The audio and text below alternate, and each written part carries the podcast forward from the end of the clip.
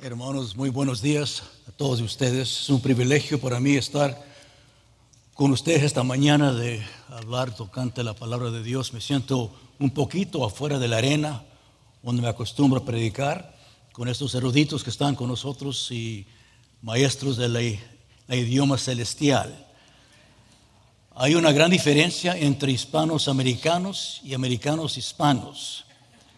Ah, los hispanos americanos son aquellos que han venido a los Estados Unidos y el idioma de ellos es, el español y luego aprenden el inglés después. Y luego hay americanos hispanos como su servidor, que eh, es, americano primeramente y luego se hizo hispano después, aunque tiene el color de hispano. Ah, es, es, es, poquito como, como aquella, aquella hija y su madre que fueron al, al doctor, ver al doctor, un médico.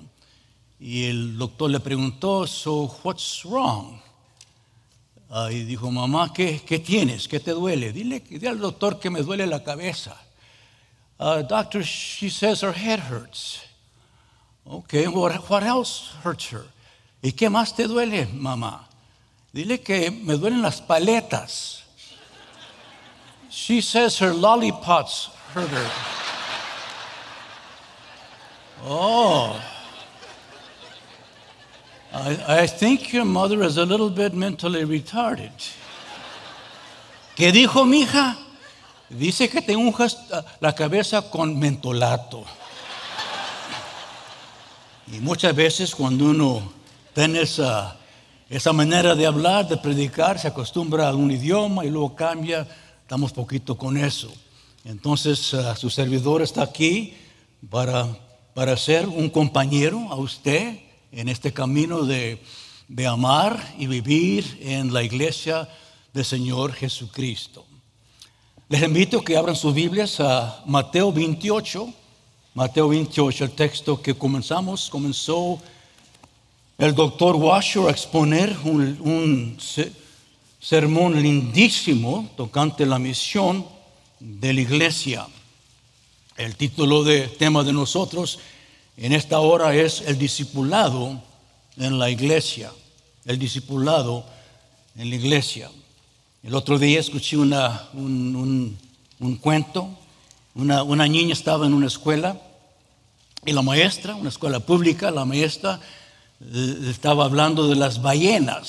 Se dijo, la ballena tiene una, una, boca bastante grande, pero se pueden solamente comer esos animalitos pequeños, pequeños.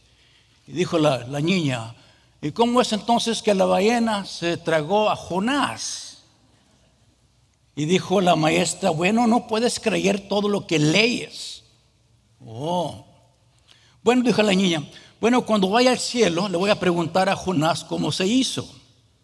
Y dijo la maestra, ¿y qué si no está allí? O dijo ella, entonces tú pregúntale.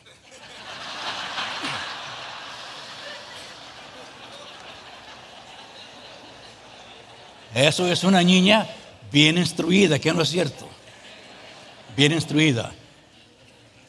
Y es necesario comprender que se necesita un requisito, se necesita que hoy en día se, que la iglesia esté bien instruida.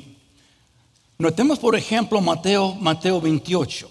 La misión, la misión que el doctor Washington nos dio esta mañana, que la misión es de hacer discípulos, de ganar almas. Pero también habla tocante enseñándoles que guarden todas las cosas que os he mandado. La necesidad de discipular la iglesia, profundizar los hermanos, las hermanas en las iglesias, que, conozcan a Cristo, que conozcan la palabra. Hay falta hoy entre nosotros, la iglesia, hay una gran necesidad, como ya saben, la necesidad de tener iglesias santas. Hablamos muchas veces que la iglesia está en el mundo y el mundo no debe estar en iglesia. Pero muchas veces la iglesia está en el mundo y el mundo está en iglesia. No hay, no hay diferencia. Ahora se necesitan iglesias sanas. Es decir, iglesias son los miembros, los que son miembros de la iglesia, los hermanos, viven en tal manera que hay, hay paz y amor entre ellos. Un cuerpo lleno de paz, un cuerpo lleno de amor, que no nomás la iglesia, sino también los hogares. Y muchas veces no existe eso. Los problemas que existen entre los incrédulos allá afuera también están presentes en nuestras iglesias. Hoy también se necesitan iglesias que están creciendo, creciendo en números y también creciendo en la obra de plantar otras iglesias, no nomás local, sino también en la misión a otras naciones. El crecimiento. La realidad es que muchas de las iglesias están estancadas o se están muriendo. Nos, han dicho que en esta pandemia, cuando termine la pandemia, muchas iglesias ya no van a existir, por razón que no estaban creciendo, estaban al punto de morirse y este, esta pandemia le puso el último clavo al cajón. Hay, también se necesita ahora iglesias que afectan la comunidad, que hasta los incrédulos, como se encontró en los, en, en los hechos, hasta los incrédulos respetaban a la iglesia. Hoy en día, por razón de pecado, de pastores, los hermanos, ni, la comunidad incrédula respeta a la iglesia cristiana. Hoy también se necesitan iglesias que están gozándose de su existencia. Hay un gozo en, en la iglesia. Nosotros estamos en la ciudad de Whittier. Al sur de Whittier está Disneylandia, que está como 8 o 10 millas de nosotros, Disneylandia, que se, que se llama The Happiest Place on Earth, el lugar más alegre en el mundo. Y yo le digo a mis, mis hermanos en la iglesia, ese es un error. El lugar más alegre es la iglesia de nosotros. Y todos aplausos, y sí, es un lugar lleno de alegría. No es, no es así en muchas iglesias. Hay una tristeza, una falta de alegría. También se necesitan hoy en día iglesias en donde los pastores eh, eh, perseveran, donde, donde hay pastores que han pasado muchos años allí, 10, 15, 20 años, 30, 40, 50. El promedio es tres años para los, para los pastores. En tres años se van o ya no están pastoreando. Muchos están frustrados. Hay pastores frustrados. Quizá usted vino a esta conferencia también frustrado porque lo que usted, los planes, las ideas que usted tiene, los métodos para la iglesia no se llevan a cabo. Hay una resistencia y no se puede hacer esto. Usted está frustrado. Muchos de nosotros estamos totalmente fatigados en, los labores. Estamos ya cansados, cansados, fatigados por razón que le metemos, le metemos, le metemos, venimos a las conferencias y vamos y le metemos y nada pasa, la iglesia no crece, no cambia. Entonces hay necesidad que algo ocurra en nuestras iglesias. Y lo que se necesita es el discipulado en las iglesias. En esta mañana voy a hablar tocante tres temas tocante el discipulado. Viendo primeramente el significado. ¿Qué significa discipular en la iglesia? Segundo, vamos a ver el, propósito de discipular. ¿Qué es el propósito? ¿Por qué, vamos, ¿Por qué vamos a discipular en la iglesia? Y luego para terminar, el tercer punto, vamos a ver, hacer una, una aplicación, aplicación a la iglesia local, a, su iglesia, a mi iglesia, aplicar cómo se lleva a cabo este discipulado en nuestras iglesias. Entonces, para comenzar, vamos a tocar el tema del, significado del discipulado. Se encuentra aquí en Mateo 28, Mateo 28, donde hay dos aspectos de esto de discipulado. Se trata de dos, en dos aspectos. El primer aspecto es de hacer discípulos. Versículo 19. Por tanto, ir y hacer discípulos a todas las naciones. La idea de hacer discípulos es de hacer cristianos. conversos al Señor, de ir a predicar el Evangelio, como se detalló esta mañana en la primer, primera sesión, aquel Evangelio, el poder de Dios para salvación y esto de predicar es hacer discípulos, de discipular las naciones, es de ganar personas a Cristo y formar iglesias cristianas en estas naciones. Eso significa discipular. Si usted busca, por ejemplo, la palabra discípulo en, el Nuevo Testamento, usted va a ver una diferencia. Una ocasión cuando la palabra discípulo se usa, se usa en tres diferentes maneras. La palabra discípulo en, en los evangelios se trata de los seguidores de Cristo, aquellos que están bajo los pies de Jesucristo aprendiendo de Él. La palabra mathetes, la palabra griega de discípulo, significa aquel que está aprendiendo, estudiando, quiere ser como aquel que le está enseñando. Y en, en los evangelios, la palabra discípulo era aquellos que estaban siguiendo a Jesucristo. Y Cristo trataba con estos y dándoles los detalles, los requisitos para aquellos que iban a ser discípulos reales. Usted reconoce, por ejemplo, en Juan 6, que muchos discípulos se apartaron de Jesucristo, dice. Es decir, no todos los discípulos eran creyentes, eran discípulos, pero no eran creyentes. La palabra discípulo en los evangelios es bastante amplia.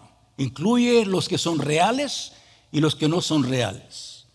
La palabra discipular en Mateo 28 significa de, conversión, que se predique el Evangelio y que las naciones vengan a, Jesucristo y se, se, señala por el bautismo en el Padre, Hijo, Espíritu Santo.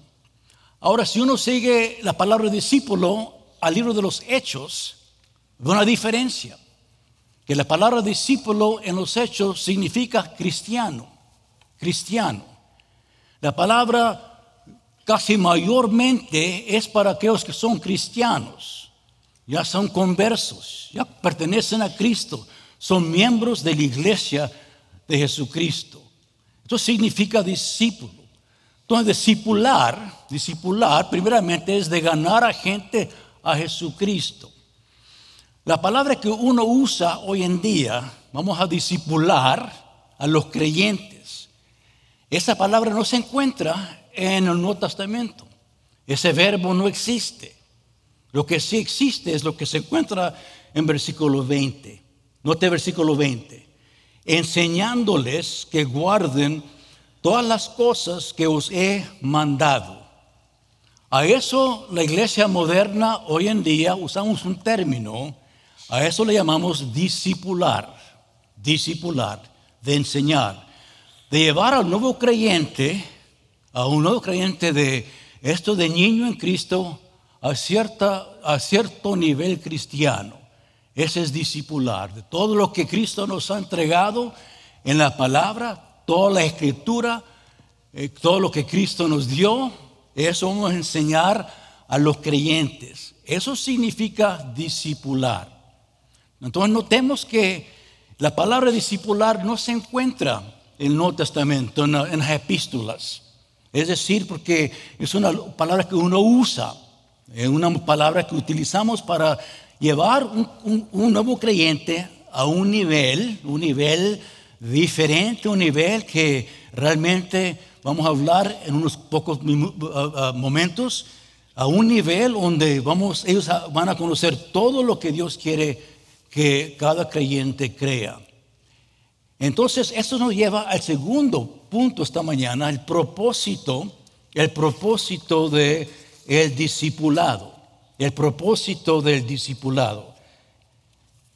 Cuando se habla de discipulado en la iglesia, se habla, hay dos textos muy claves que vamos a tratar esta mañana, dos textos. Y um, queremos que se pongan su, mente fijando en la palabra. Vamos, a tratar dos textos, Colosenses capítulo 1 y luego Efesios capítulo 4, que son textos clave. Aquí en el seminario, e, esta clase se, se titula Conocer la filosofía de ministerio. Que cada pastor, no no pastores, sino cada miembro, conozca bien la filosofía del ministerio, el, el por qué. ¿Por qué existe el pastor?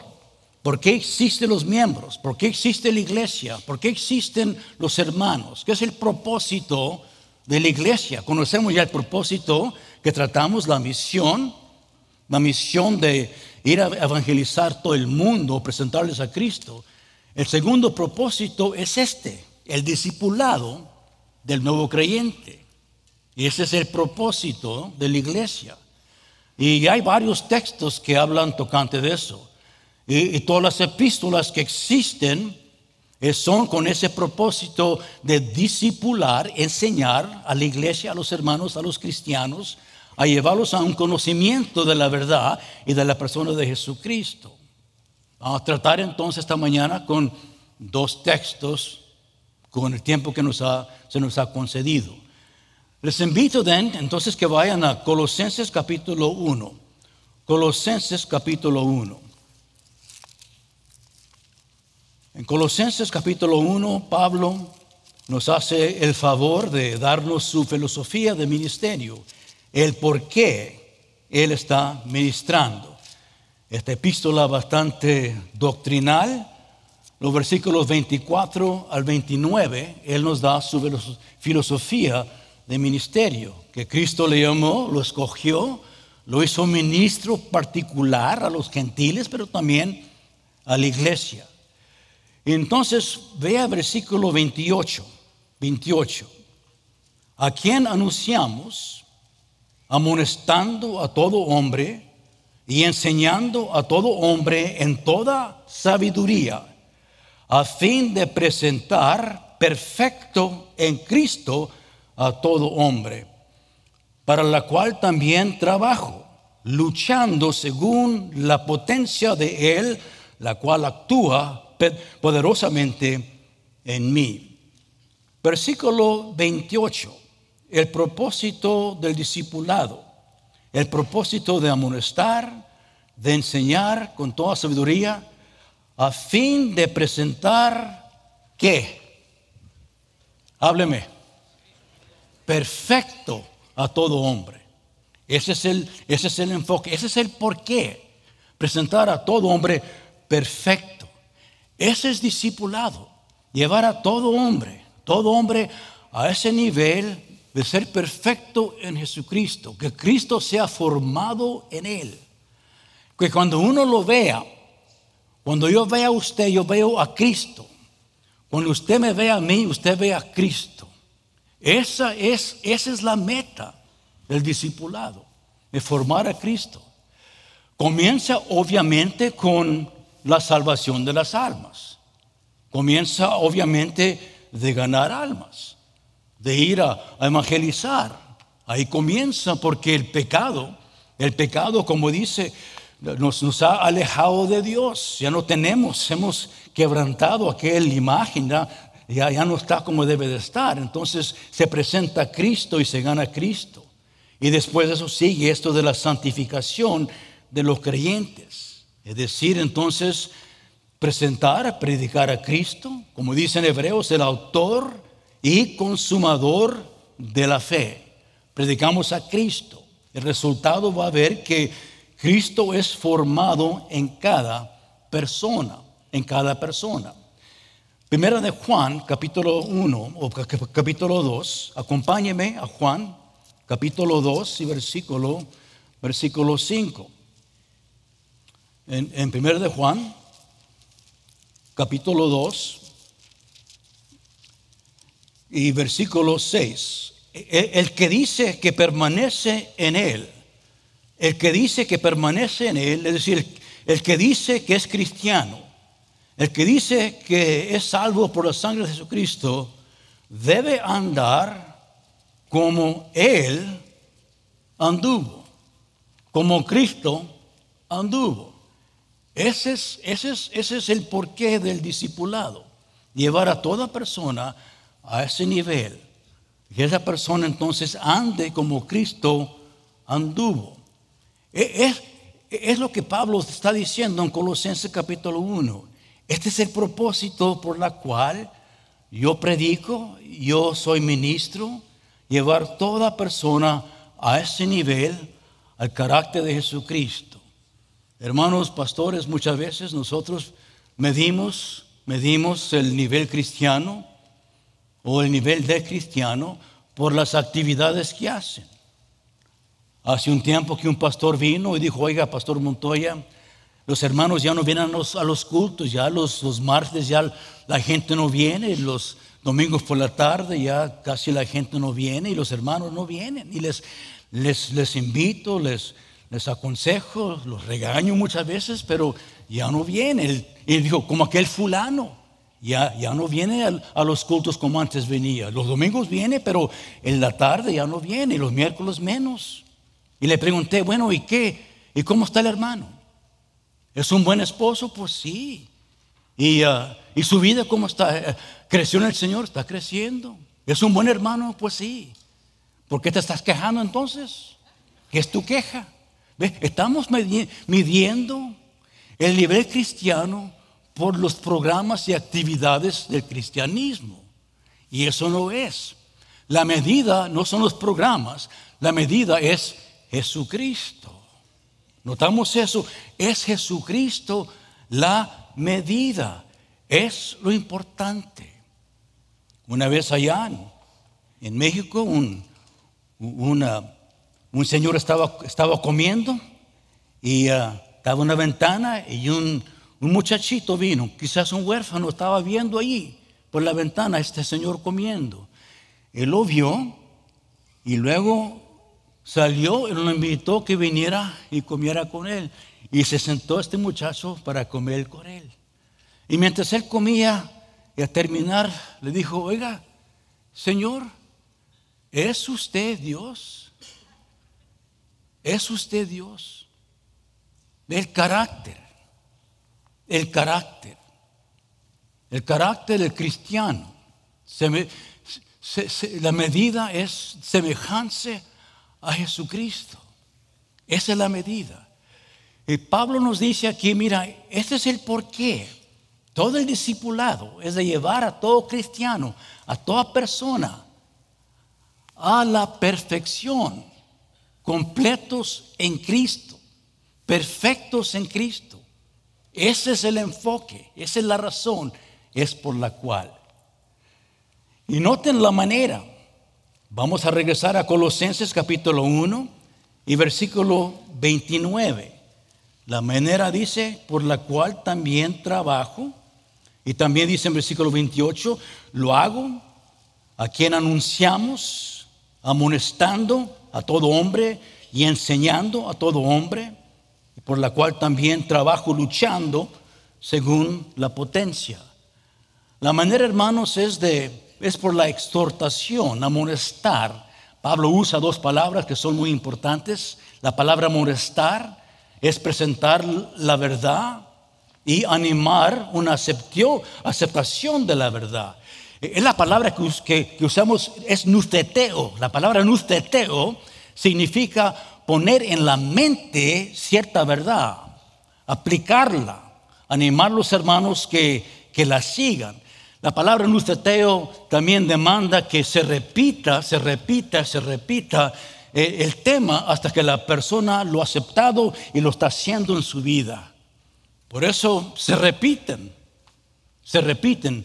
Pastores muchas veces ah, nos dicen que los, sermones no se deben de repetir. Bueno, Dios repite.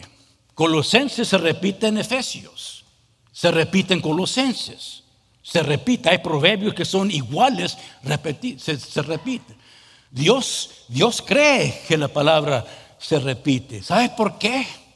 Porque somos cabezones por eso. Se, dice, pastor, doctor, el doctor Sam, se dice que George Whitfield predicó un sermón, tendrás que renacer. ¿Te acuerdas aquel sermón? Tendrás que renacer. Lo predicó un domingo y el segundo domingo, el mismo sermón, tendrás que renacer. Tercer, sermón, tercer, semana, el mismo sermón, tendrás que renacer. Le dijo, oye, doctor, e, ese sermón es el mismo sermón. ¿Por qué? Porque tendrás que renacer por eso. Y amonestar. Amonestar significa de eso. ¿Cuál de los padres nosotros con nuestros hijos le decimos, le decimos, le decimos y ya? Hasta nos dicen, ya papá, ya papá. No que ya papá, no lo está haciendo, síguele. Y tanto así es. Amonestar. Y dice también, y enseñar con toda sabiduría. Enseñar con toda sabiduría, presentar la verdad, enseñar toda la escritura. Aquí significa, hermanos, buscar manera, buscar toda manera de, instruir al creyente en la doctrina. Hay una batalla tremenda entre el lector y el que está aprendiendo. Una batalla tremenda. El pastor y la audiencia. Y usted y sus hijos en la escuela dominical y cualquier. No quieren, no quieren aprender. Resisten. Y aquí Pablo dice, mira, tienes que buscar manera. Instruir con toda sabiduría Buscar manera para que, para que ellos aprendan el mensaje, aprendan la verdad. Esa es, esa es la motivación. Que la gente, que los hermanos aprendan de ser bien instruidos, buscar manera de instruir en la doctrina revelada por Jesucristo, enseñándoles todo lo que les he encomendado. Y lo notemos en versículo 29. Y no es fácil este de discipular, de presentar toda criatura completa o perfecta en Cristo. No es algo fácil, para la cual dice también trabajo, trabajo, luchando, según la potencia de Él, la cual actúa poderosamente en mí. Esto de discipular demanda esfuerzo. Por eso se, se llama la obra, la obra. Ah, la, exhortación de Pablo a, Timoteo, capítulo 3, versículo 1, el que desea el, el, pastorado, de ser obispo, buena obra desea. La palabra obra significa trabajo, significa esfuerzo. Si, si, una iglesia se dedica a discipular, sean los pastores, los ancianos, los, los, maestros, etcétera, cualquier, es un esfuerzo. esfuerzo. Míreme, hermanos. Ya, antes tenía cabello negro, mire mi cabello. Y el bigote era también oscuro. Y nomás tengo 40 años de edad, míreme. Me, están, me exprimieron los hermanos. Me sacaron hasta el chile, ya no tengo nada. Es decir, entonces nos va a costar. No a costar. Esto de, enseñar, de amonestar, de exhortar, exhortar. Es un esfuerzo tremendo. Es la razón por la cual muchas veces no se hace. Los que se encargan de, dirigir, de pastorear, de enseñar, es mucho trabajo. Mucho trabajo. Hoy, hoy en día he visto que ya ni, ni los pastores, ni los pastores, esto de un sermonito que damos un, un día a la semana un sermón de 20 minutos y es todo lo que damos. Un sermón de 20 minutos. ¿Qué es eso? Lengua de canario, ¿qué es eso? Ni es bistec. El otro día me dijo, en los ancianos me dijo, oiga, Pastor Montoya, ¿cómo, ¿cómo se siente usted? ¿Se siente fatigado? ¿Se siente desanimado? Le dije, no, me siento como si, si, no, si no estoy cumpliendo de no predicar o de predicar un sermón sobre video. ¿Qué, es eso? ¿Qué es eso? Un sermón sobre video. Acostumbraba 13, cuatro sermones por semana. Eso me acostumbraba por, por 40 años. Buenos sermones por semana.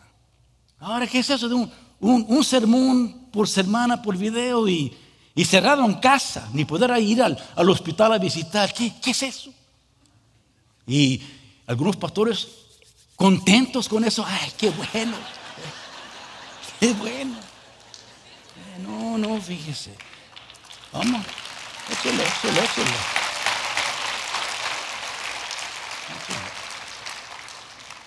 No es que reconozca bien. Entonces, en Colosenses dice, El porqué del discipulado es llevar toda persona a esa perfección en Cristo.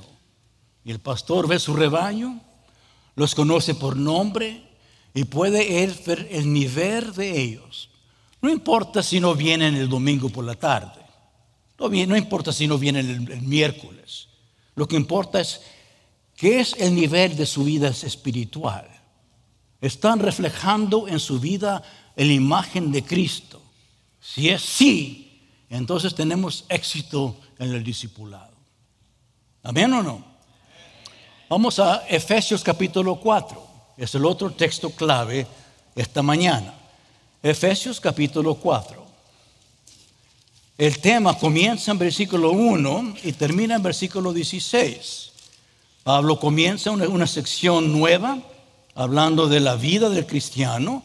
Dice yo pues, preso en el Señor, os ruego que andéis como es digno de la vocación con que fuisteis llamados. Y nos habla entonces de la vocación del cristiano, la manera de vivir. Y luego trata un tema aquí de suma importancia. Otra vez la filosofía de ministerio, el por qué el por qué existimos, el por qué existe la iglesia, el por qué existen los miembros en iglesia, el por qué existen el oficio de pastor y pastor maestro en iglesia, evangelista, misionero, el por qué. Y nos habla de eso.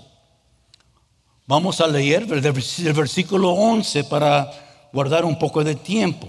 Noten versículo 11. Y él, constituyó, él mismo constituyó a unos apóstoles, a otros profetas, a otros evangelistas, a otros pastores y maestros, a fin de perfeccionar a los santos para la obra del ministerio, para la edificación del cuerpo de Cristo. Ese es el propósito, noten bien. Él dio dones a la iglesia. Dio dones a la iglesia, dones para, para ciertos dones que los dio para estos, estos lugares oficiales como apóstoles, profetas, evangelistas, pastores y maestros o pastor maestro, para que ellos al fin de perfeccionar a los santos, ellos, el, el papel de ellos es de perfeccionar a los santos para que los santos hagan la obra del ministerio para la edificación del cuerpo de Cristo. La meta es, el enfoque es que la iglesia sea edificada, edificada, formada, edificada, establecida bien. Ahora nos preguntamos, ¿y qué significa eso? ¿Qué significa una iglesia que está edificada? Bueno, continuamos con el texto. Noten Versículo 13. Hasta que lleguemos a la unidad de la fe y del conocimiento del Hijo de Dios, a un varón perfecto, a la medida de la estatura de la plenitud de Cristo, para que ya no seamos niños fluctuantes llevados por doquiera en todo viento de doctrina y, por las estratagemas de, hombres que para engañar emplean con astucia las artimañas del error, del error, sino que siguiendo la verdad en amor o hablando la, la verdad en amor, crezcamos en todo en aquel que es la cabeza. Esto es Cristo, de quien todo el cuerpo, bien concertado y unido entre sí por todas las coyunturas, se ayudan mutuamente según la actividad propia de cada miembro, recibe su crecimiento para ir edificándose en amor. Este texto parece bastante complejo, pero si, si lo vemos bien, lo que está hablando es de, de la madurez, la madurez del cristiano, la madurez de la iglesia. Que cuando Dios desea que en el discipulado, el discipulado lleve la iglesia a cierta madurez. Habla de un hombre ya mayor, un hombre completo. El doctor Tolopilo ah, trató de esto a cierto punto. Entonces, eso significa madurez. Eh, eh, eh, el enfoque, el propósito del, del discipulado es llevar a la iglesia a un nivel de madurez. Ahora, para ayudarnos, anoten estos cuatro aspectos de qué significa madurez. Son cuatro. Primeramente, unidad. Unidad. Versículo 13, notan versículo 13, dice para, hasta que todos lleguemos a la unidad de la fe. Unidad de la fe y del conocimiento del Hijo de Dios. La unidad, unidad es una, refleja, es una característica de madurez. Es decir, conociendo, conociendo la fe. La, madurez se revela en unidad. unidad. En fe, unidad en paz, unidad en amor. Pero es unidad, la iglesia unida. Y es unida porque conoce la fe, conoce la fe. Comenzó, por ejemplo, en capítulo, capítulo 4, versículo 4 y 5, un cuerpo, un espíritu con que fuisteis también llamados, una misma esperanza de vuestra vocación, un Señor, una fe, un bautismo, un Dios, Padre de todos, el cual es sobre todos y por todos y en todos. La unidad viene en tener unidad de fe, unidad de fe. Si estamos unidos con el libro, estamos unidos uno con otros. Lo repito, si estamos unidos con el libro, estamos unidos los unos con los otros. ¿Entienden bien? Por eso significa uno enseñar lo que Dios nos ha dado. Y luego noten versículos 2 y 3. 2 y 3.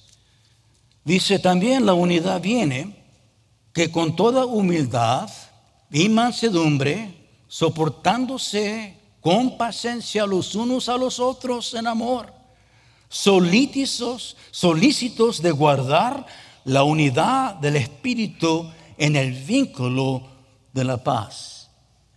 La persona, la persona que, que, que madura, ya no es niño, ya no es niña. Aquel hermano, aquella hermana que ya lleva a ese nivel de ser maduro o madura en Cristo, tiene una actitud de humildad, humildad. Es decir, de buscar la paz. Ya tenemos unidad de fe, Ahora tenemos que tener unidad de amor, unidad entre los hermanos, estar de acuerdo los unos con los otros. Demanda este de estar solícitos de guardar la unidad del Espíritu en el vínculo de la fe. Por eso, si usted conoce las epístolas de Pablo, Corintios, por ejemplo, donde había tanta división, comienza con estamos divididos, no, que yo soy de Pablo, yo soy de Apolos, y que yo soy de Cristo, yo soy de Pedro.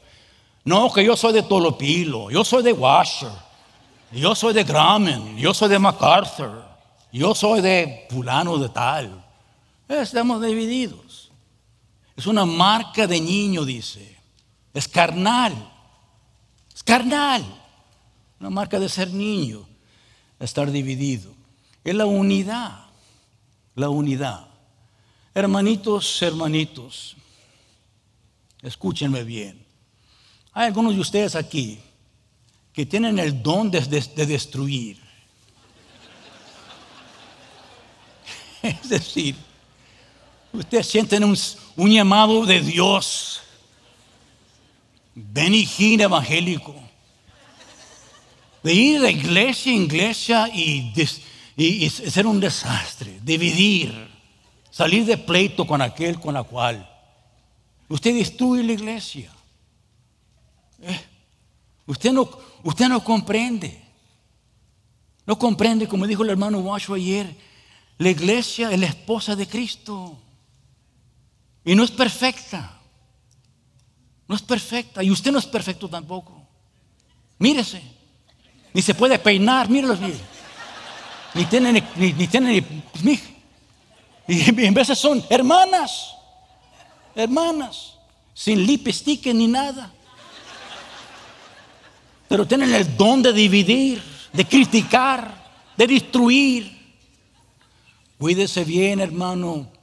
Corintios 3, 16 al 17. El que destruye la iglesia, Dios lo destruye a él. Cuídese bien. El por, el por medio de la iglesia, el por medio de la iglesia son de 50 personas. 50 personas. El pastor le mete, le mete con su familia, con su esposa, con sus hijos, le mete la sangre. Y al fin de 20, 30 años, todavía son 50 personas. Y usted viene, usted viene con un comentario de John MacArthur y ciertas cintas allí, y está avienta bombas, etcétera, y la destruye. Y usted no sabe que le costó a este pastor su vida. Es difícil ser pastor. Es difícil plantar iglesia. No es fácil. Por eso, hermano, mucho cuidado. Si es maduro, va a respetar. Va a respetar. Va a cuidar bien. En vez de no estamos de acuerdo con todo, pero vamos a respetar el asunto. Esa es una marca de madurez. Segunda marca es santidad. Santidad. Versículo 3, por eso dice versículo, versículo 13, hasta que lleguemos del conocimiento de Jesucristo a un hombre perfecto a la medida de la estatura de la plenitud de Cristo. La santidad, la semejanza a Cristo es una medida de, de madurez. Si no existe santidad, no hay madurez. No hay madurez. Si la iglesia no es santa, no es madura. Puede, puede ser una iglesia de tres mil personas, pero si no hay santidad, no es madura. No importa. Y lo notan también, versículos 14 y 15, también hay discernimiento, discernimiento, para que ya no seamos niños fluctuantes, llevados por toquiera de todo viento de doctrina. Es decir, algo que, algo que e, es una manifestación de madurez es discernimiento, discernimiento. Eso viene, como dijo el doctor, viene por el conocimiento de la verdad. Conocimiento de la verdad, conocimiento de la, doctrina, de lo que es verdad. Hoy en día no, no se sabe qué es la verdad. Nadie sabe qué la verdad es. Dice, tu palabra es qué. Tu palabra es qué. No te puedo... ¿Qué di? Su palabra es verdad que, nuestros, hermanos conozcan la palabra. Es importante que tengamos la palabra. Hermanos, hoy en día hay iglesias donde ni la gente lleva la, Biblia a, a, los cultos, a las iglesias. Se acostumbra uno ir a la iglesia sin, sin Biblia. En vez de porque la tenemos en un, en un teléfono celular, es suficiente. Pero a veces ni tenemos ni está cargado el, teléfono. O le ponemos un, versículo a la pantalla y ese es, el, ese es el texto que utilizamos. No, hay que tener la Biblia, hay que leer la Biblia, hay que estudiar la palabra de Dios, hay que conocerla bien. Su Biblia debe estar usada. Debe usted gastar Biblias. Debe de gastarlas. Mi Biblia está llena de, de lágrimas y también hay páginas donde hay, hay, gotas de chorizo también, donde está comido y ahí está.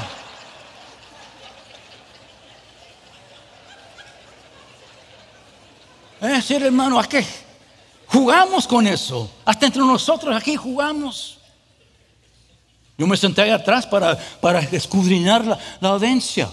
El pastor dice, vamos a este texto, vamos a usted ni abra la Biblia y se la ve. Como vino de, vino de, vacación. Lo único que se va a llevar, se va, a llevar COVID, es todo lo que se va a llevar. Discernimiento viene con conocer la verdad y tener convicción. Que la palabra entre al corazón y tengamos convicción. Dice el hombre que los hombres tienen opiniones, pero los convicciones tienen al hombre. Hermano, usted debe ser una persona que realmente quiere tener convicción de la verdad. Oiga, fulana, hermana, ¿Y usted qué cree? Ay, pastor, yo creo lo que usted cree. Eso no, eso no vale, hermano, eso no vale.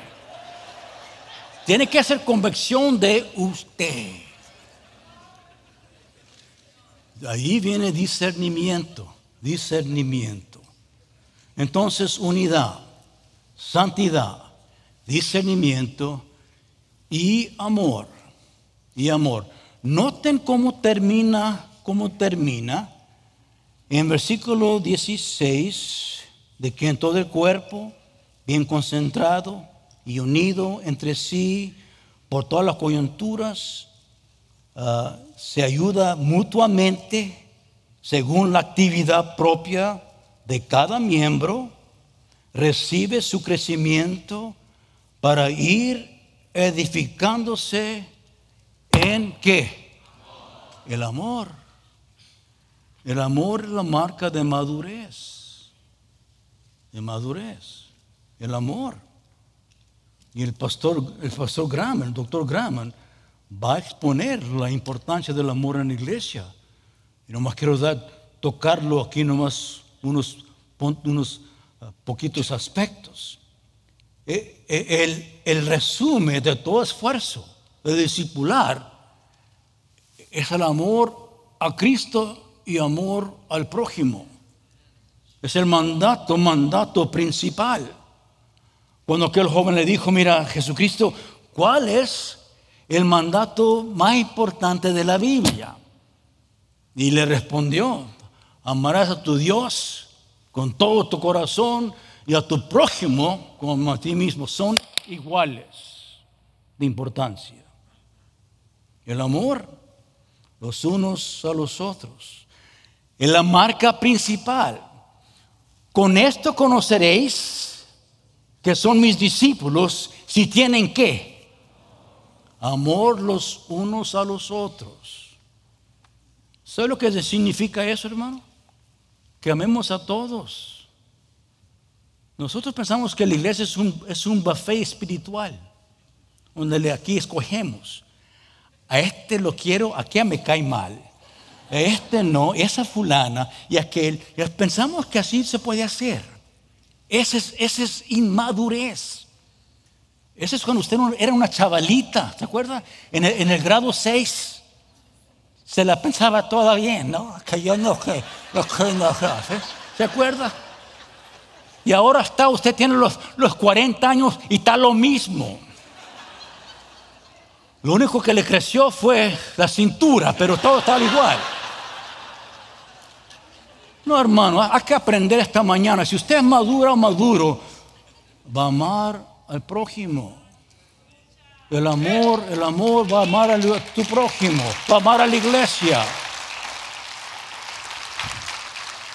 Y comenzamos aquí, hermanos. ¿Cierto o no? Comenzamos en amarlos los unos a los otros. Y, también dice Pablo, es la manera principal. Hablando de los dones, vamos a hablar de los, dones en unos minutos. Capítulo 13 se mete. Capítulo 12, capítulo 14 habla de los dones, de los, dones dados y cómo se, y, qué, qué es el propósito de los dones. Y no entre medio le mete un capítulo, capítulo 13, que es el capítulo de qué? Del amor, del amor. Podemos ministrar sin amor. Pastor, usted puede predicar sin amor. Usted puede ministrar sin amor. Lo hace porque es su trabajo. Hace porque, porque le pagan. Hace porque usted, la, usted se siente. Pero realmente no ama a su gente. el amor es lo más importante. No importa que salga del, desde púlpito, si no hay amor no vale nada. eso es un, es un tambor, es un piano, es una guitarra sin afinada. Es decir, así somos. Tiene que, tiene que, yo amo mi, yo amo mi iglesia, amo mi, mi esposa y nosotros amamos. Yo amo mi pueblo hispano, los amo. El amor es de suma importancia. Si no hay amor en iglesia, no hay madurez. Uno piensa en veces que lo más importante es sabiduría, conocimiento. Pablo dice en Corintios 8:1, eso envanece. El amor edifica. Wow. Wow. Porque hay algunos de nosotros, especialmente los jóvenes, se andan como Jack in the Box, una cabezota. Pero no hay corazón. No que, que el corazón sea tan grande con, que su cabeza, conocimiento. Ahora, ahora si, estas, si estas, estos aspectos están presentes en usted, se puede decir que usted es maduro. Estos aspectos están presentes en su iglesia. Unidad, santidad, discernimiento y amor. A usted alcanzado un nivel de madurez. Ninguna iglesia es perfecta. Nuestra iglesia no es perfecta. Y le digo por qué. Porque su pastor no es perfecto. Y con eso, suficiente. Yo pensaba que en este mundo nomás había dos personas perfectas, mi esposa y yo. Pero hoy tengo dudas de ella.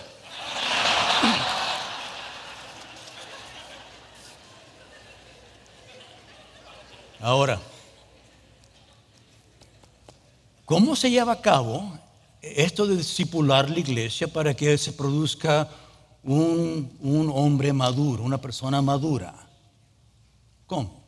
Va al versículo 11, versículo 12. Textos claves. Entonces, en, donar, en donar a, no, no está en versículo 7, pero a cada uno de nosotros fue dada la gracia conforme a la medida del don de Cristo. Y Él entonces dio dones a los hombres, dones espirituales. Hermanos, la verdad que se enseña aquí en este, en este texto que cada cristiano, cada creyente, cada persona recién nacida por el Espíritu Santo, al punto de ser salvo, recibe a lo mínimo un don espiritual. Usted lo tiene, yo lo tengo. Y ese don entonces es dado para producir la madurez de la iglesia. Se dividen los dones. Versículo 11 dice, asimismo constituyó a algunos con el don de apóstol, otros profetas, otros evangelistas y otros pastores y maestros, a fin de perfeccionar. Hay ciertos dones que Dios dio, esos son dones para capacitar. Estos dones mayormente son los dones de los líderes, pero no totalmente. Yo, viendo el texto 11, yo veo cinco, cinco oficios.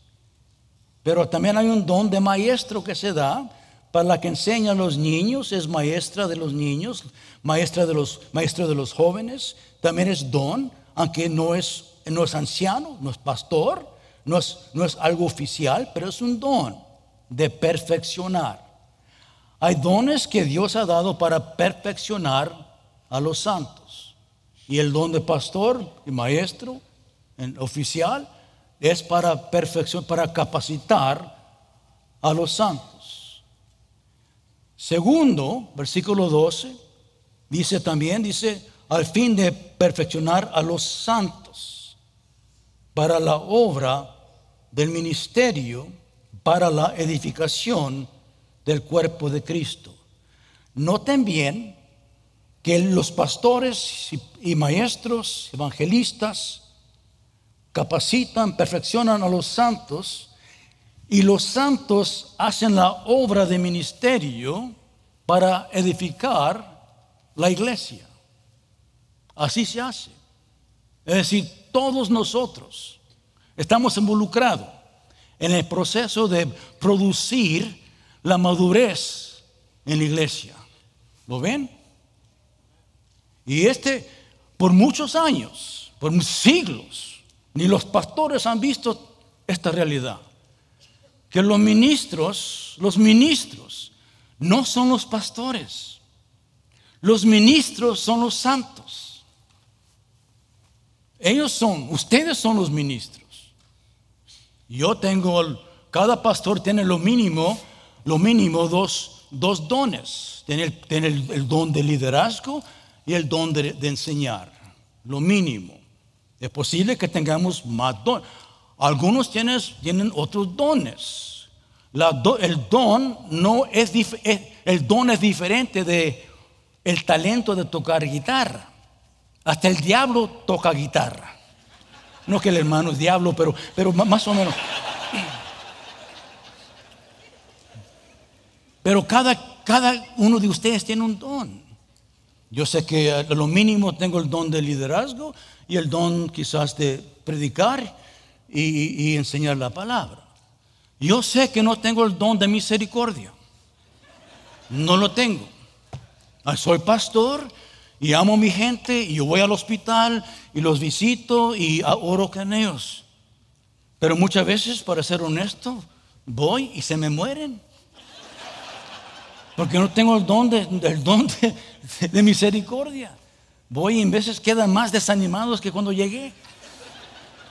Pero tengo un equipo de hermanos que tienen el don de misericordia. Ellos se encargan de visitar a los que están enfermos. Si hay, una, operación a las 5 de la mañana, ellos están ahí a las, a las 3 para orar con el hermano y con su familia. Yo llego muchas veces a las 15 para las, para 5 y ya están todos allí, ya han, han orado con todos allá, están administrado su don. Eso significa Así se hace. Ahora, vamos a hacer una aplicación, una aplicación. Hablamos de doctrina, de doctrina. Una aplicación ahora a la iglesia local. ¿Me permite eso? Yo sé que tienen un poquito de hambre, pero aguántense un poquito. ¿Me permiten unos, una hora, una hora y media? ¿Me la permiten? la aplicación. Vamos a hablar primeramente del, papel del líder. El papel del líder. Vimos ya capítulo 4, versículo 11, que el papel del líder es de perfeccionar. Ahora, ahora, pastor, muchas veces usted se ve como el papa. No, yo soy, yo soy el mero mero. Y se acostumbra, y más en Latinoamérica, pero también aquí, yo soy el mero mero, yo, soy el papa, yo soy el que, yo soy el mero mero, yo, yo, yo soy el encargado, yo soy el pastor, yo soy el ministro. Una, vez estaba hablando con una, una, pareja, un pastor, y usted, hermano, ¿qué hace? Oh, yo predico, yo enseño, yo visito, yo caso, yo entierro, yo, yo, yo hago consejo, y etcétera. Me dio una lista como de 20 cosas. ¡Wow! Y usted, hermana, ¿usted qué hace? Dice, yo le doy cuerda.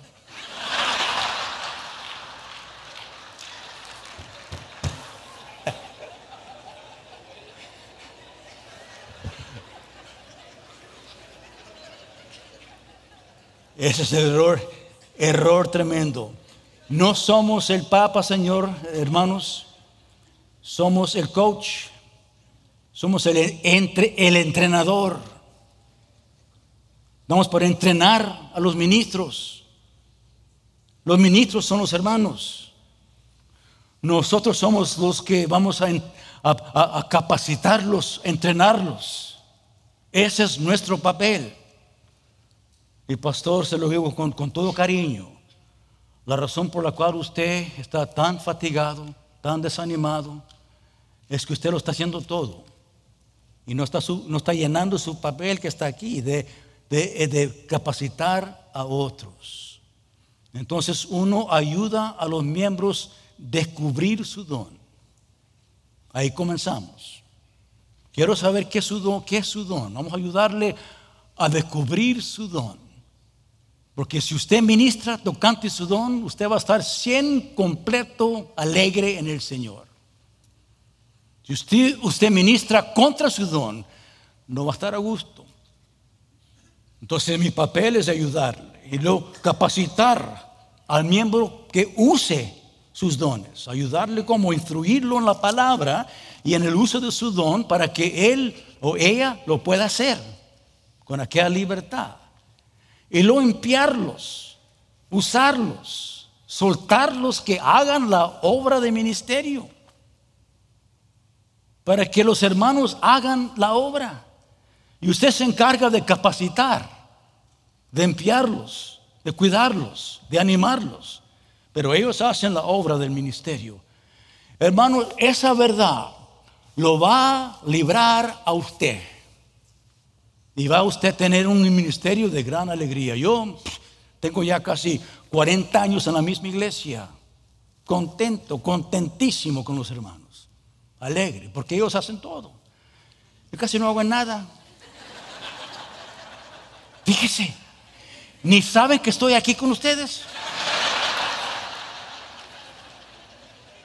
Ahora, segundo, el papel, el papel de los miembros. De usted creyente, usted creyente. Usted son los ministros de la iglesia. Cada creyente tiene un don. Y usted debe hacer la obra del ministerio. Ustedes son los ministros verdaderos de la iglesia. Entonces usted tiene un don. Debe de escudriñar, buscar cuál es su don. Y entonces póngase usted a ministrar su don para, el, para la edificación de la iglesia. Eso es. Nosotros en la iglesia tenemos uh, una membresía. Déjeme darle muy, muy, una, una, una vista. Abro las cortinas para que usted vea nuestro ministerio. Tenemos 800 miembros. 800 miembros, tenemos nomás dos pastores, tiempo completo, y un pastor part-time. Es todo. Es todo. No le pagamos a nadie más para ese ministerio. Porque el ministerio se hace por los hermanos. Todos hacen la obra del ministerio. Tenemos una, un pacto que hacemos con los hermanos. Un pacto, cuando van a ser miembros, hay una lista de requisitos. Entre ellos a estos cuatro compromiso a la doctrina de los artículos de fe. Tienen que firmar eso. Creemos los artículos de la fe. Con eso no hay, no no hay división, no hay, no hay pleito, porque todos creemos lo mismo. Compromiso a la santidad, vivir una vida santa y permitimos la disciplina a nuestra vida si, si, no, si cambiamos, si no vivimos bien. El compromiso a donar con las ofrendas. Esa es parte de la membresía. Si no quieres donar, entonces no queremos que seas miembros. Vas a ser un piojo, una pulga. bueno, usted sabe. Y lo compromiso a ministrar de acuerdo con su don. Usted se compromete a ministrar de acuerdo con su don. Si usted no es miembro, no puede ministrar. Si no, un miembro no puede tocar en el, culto de, adoración, no puede cantar en el coro, no puede ser mujer, no puede, no puede enseñar, no puede, no, puede trabajar en la iglesia. Se reserva a los miembros. Y si es miembro, entonces va a ministrar. Es firma. Todos, todos, hacen, todos tienen ministerio. Así es con nosotros. Y, es, un gozo, porque es un privilegio. Es un privilegio ministrar y usar, usar. Y usted ve lo mismo aquí en Grace Community Church, es lo mismo. Hermanos trabajando duro, tocante su don. También el papel de los programas de la iglesia. Hay muchos programas. Y, y se ve, si no edifica, entonces no vale.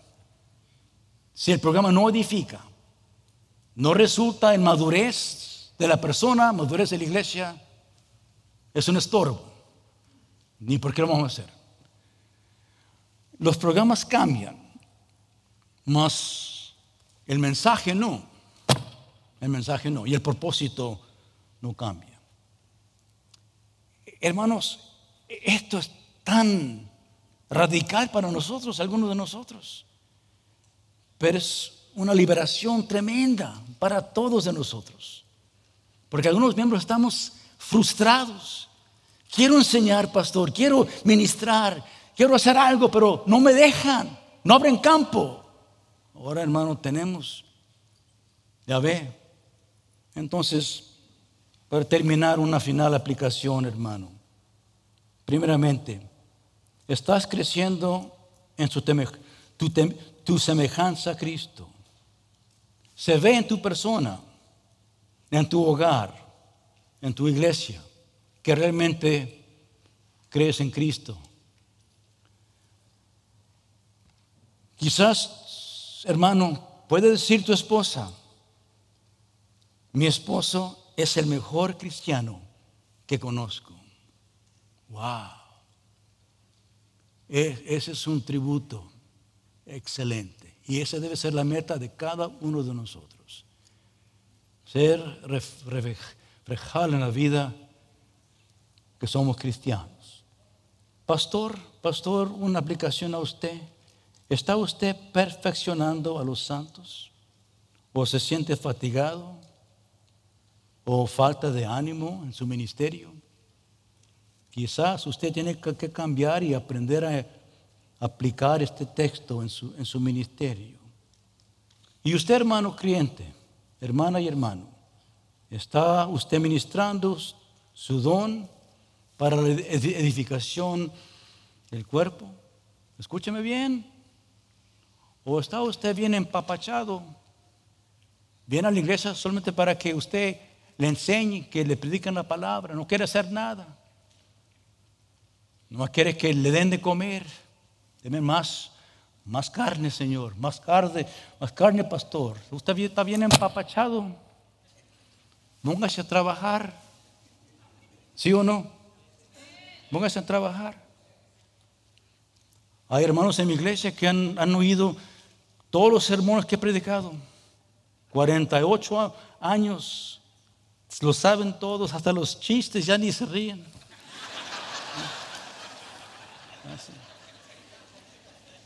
Ya que no les puedo dar más, pero están trabajando, son fieles y no están empapachados. O quizás usted está molestado. Es, es, posible que usted está aquí, está, esté en esa conferencia, usted está molestado. Alguien lo molestó por allá. Y usted dejó de ministrar. Y ahora se sienta. No, hermano, mira, arrepiéntese. ¿Sí o no? Arrepiéntese y póngase a ministrar. Hay campo bastante grande. Tengo un con esto termino. Tengo mi papacito.